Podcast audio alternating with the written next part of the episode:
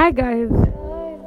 Welcome to Talking Out with your go to psychologist, Nifemi Shirley. Whoop, whoop. Wow. you really can't, and honestly, I can't feel any excitement today because it's important we have this conversation. Lately, during my therapy sessions with my clients, and even conversations with friends and family, I've realized that a lot of people are dealing with feelings of insecurity, dealing with depression, dealing with not accepting self because they're being held by societal standards on what appropriate emotional feelings are or what appropriate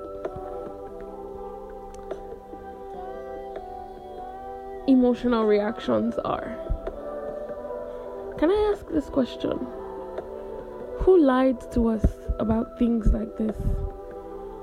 Who told us that there's only one way to feel, and in that one way, we must all act accordingly? Who told us that no matter what we did, we can never be good enough to societal standards?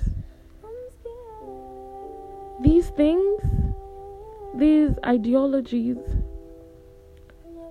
hurt more, more than we think. They hurt more than our ability to comprehend them. So can I can I just can I change or attempt to change your perception of right and wrong feeling or right and wrong reaction to how you're supposed to feel? There's no right way. You can, you know, find it difficult to even identify what you're feeling, and that's okay.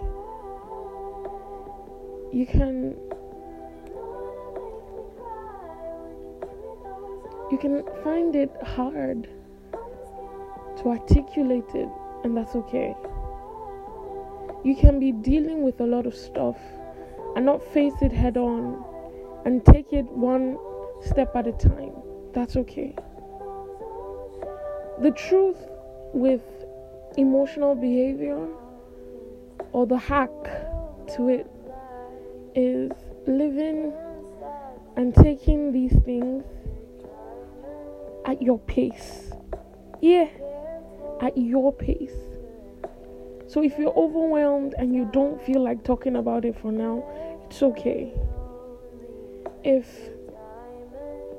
you're going through a heartbreak and you you don't know what to feel, it's okay. If you're on the journey of self-discovery and it's looking like it's difficult, it's okay. If you've tried to be better and you're still trying and it seems like you're failing at it, it's okay. just take it at your pace. One foot in front of the other at your pace. That's the most important thing. You're going at your pace, not at the pace of society, not at the pace of people that have told you how to act. Your pace. Repeat with me. I will go at my pace. One foot in front of the other at my pace. At my pace. At my pace. I know this sounds and seems like an emotional podcast recording, and really, guys, it wasn't planned. But it was urgent and necessary that I talk about this. So, till next time, stay tuned. Bye.